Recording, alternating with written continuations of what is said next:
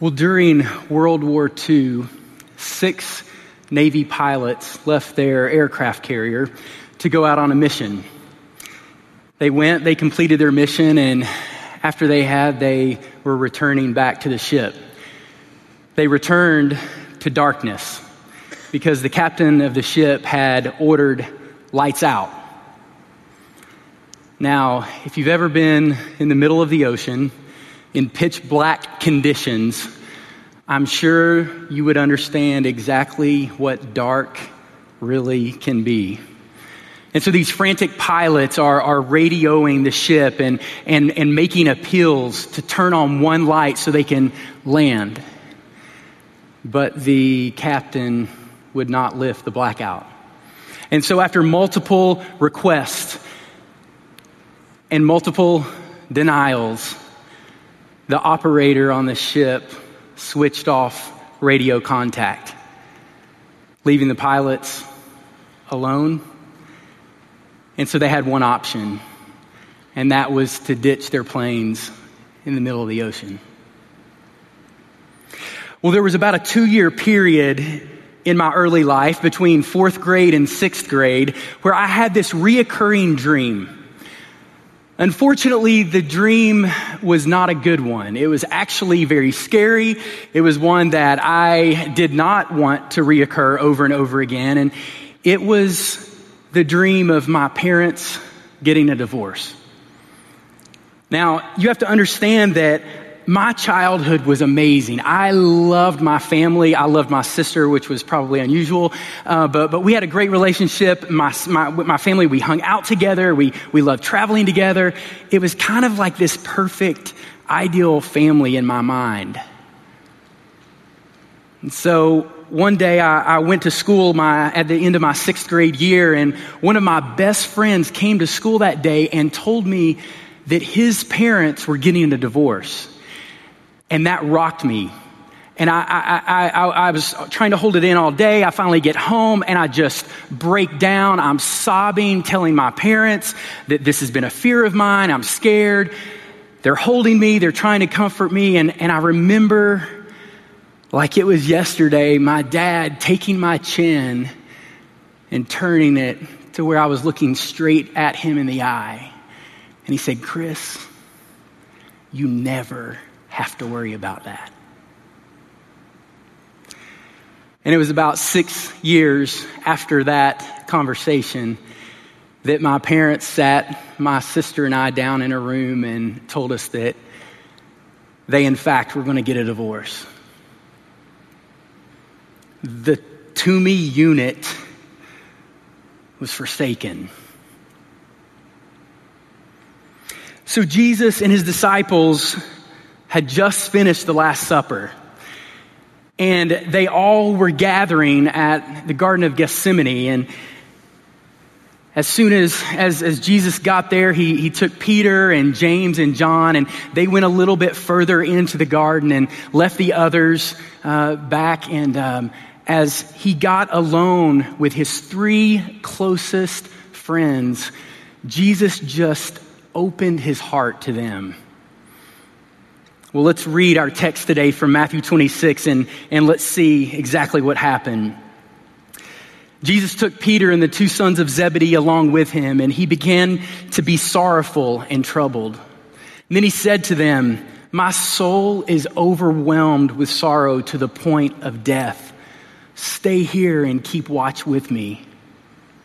Going a little farther, he fell with his face to the ground and prayed, My father, if it is possible, May this cup be taken from me, yet not as I will, but as you will.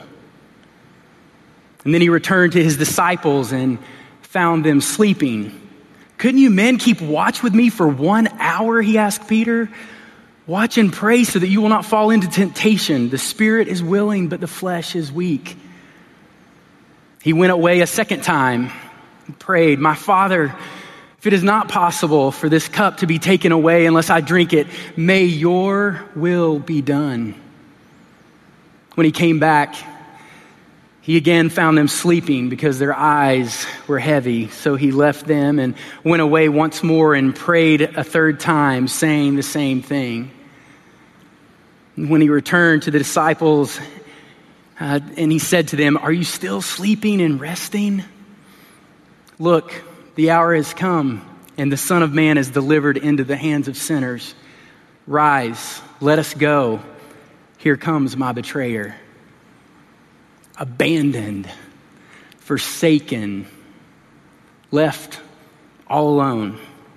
Jesus here facing this impending death, yet he's abandoned.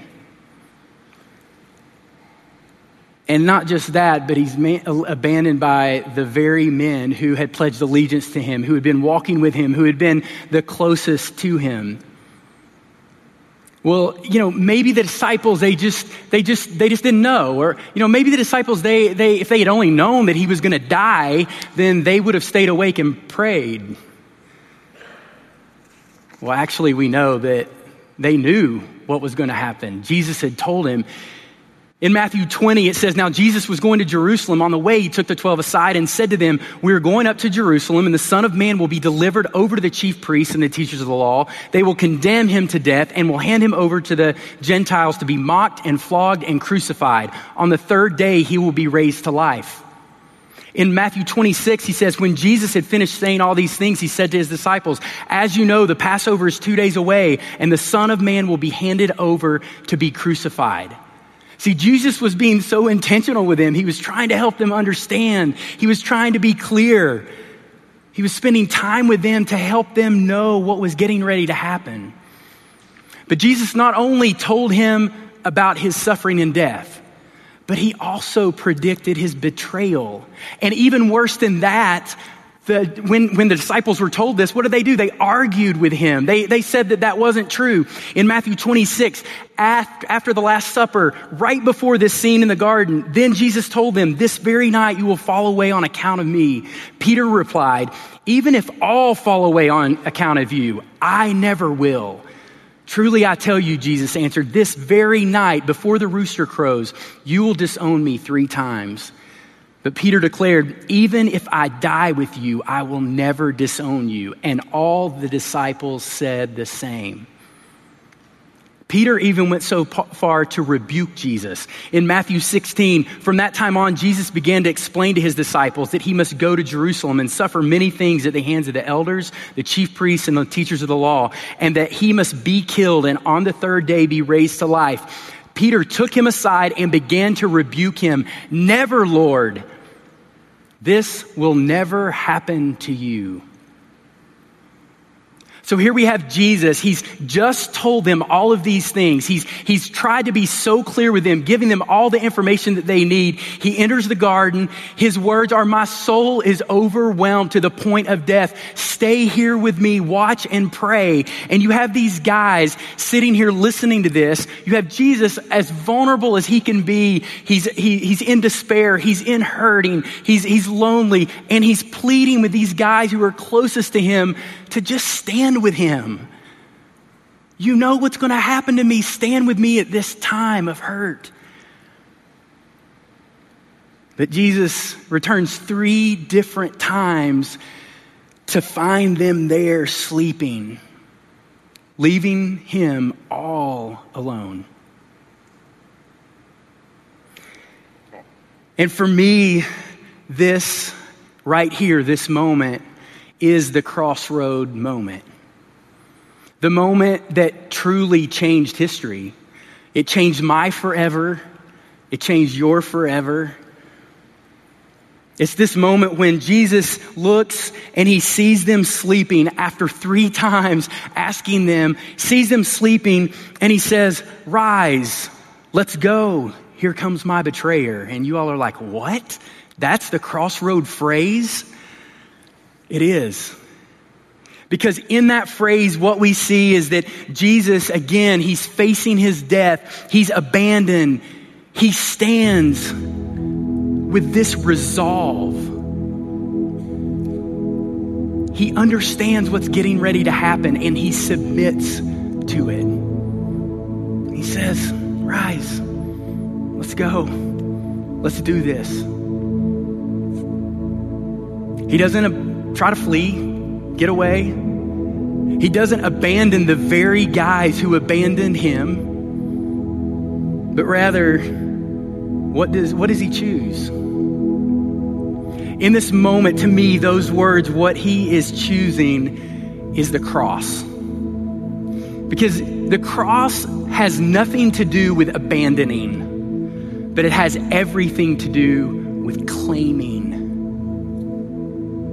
See, for me, when, when Jesus chose the cross, this meant that he was taking that first step on the journey to claim us, to claim us as sons and daughters forever.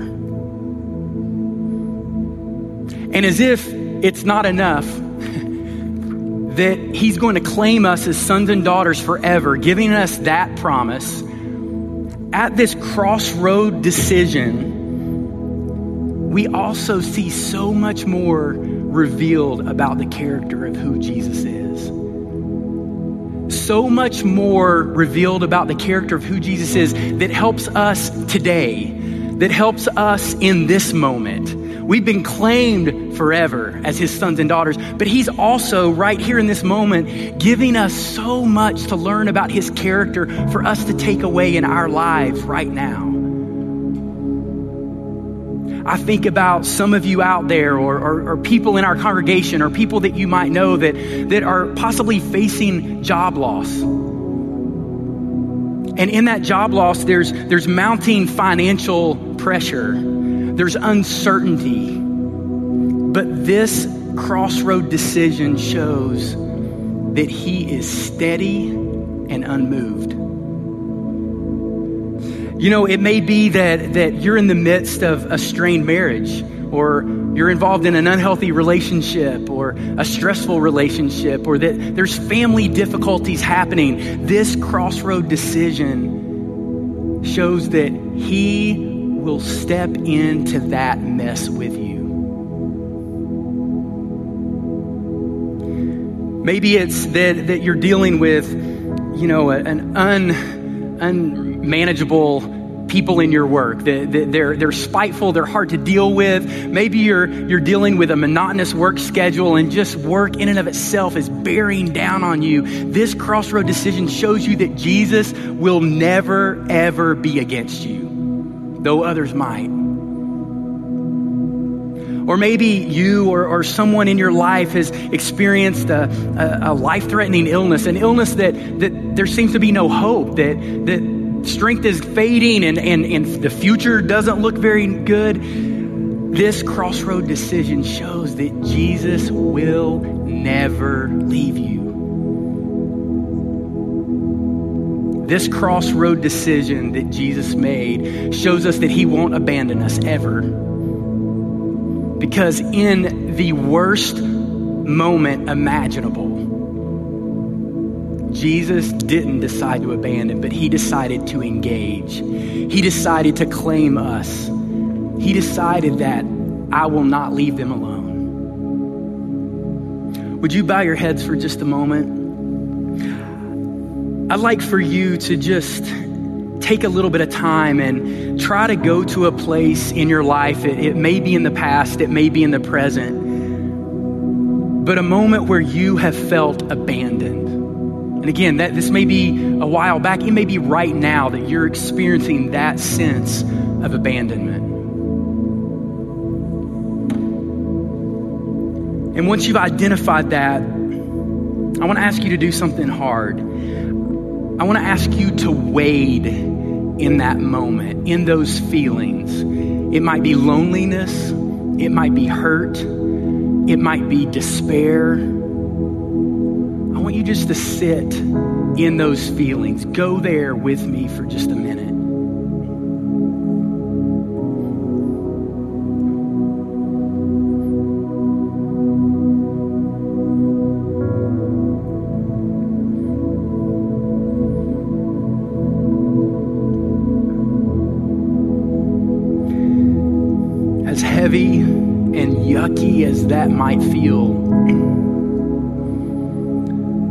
Reminded tonight through this crossroad decision that Jesus fully understands all of that.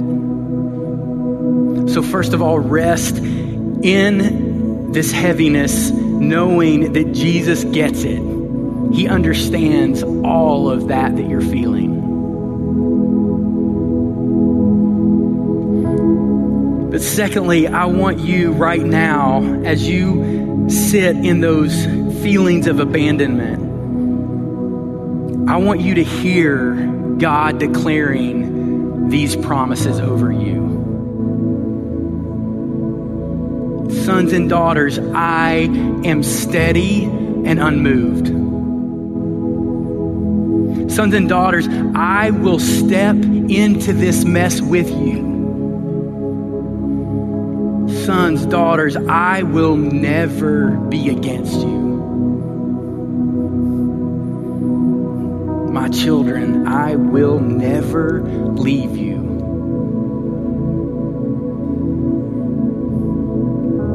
I just want you to take a moment and claim those.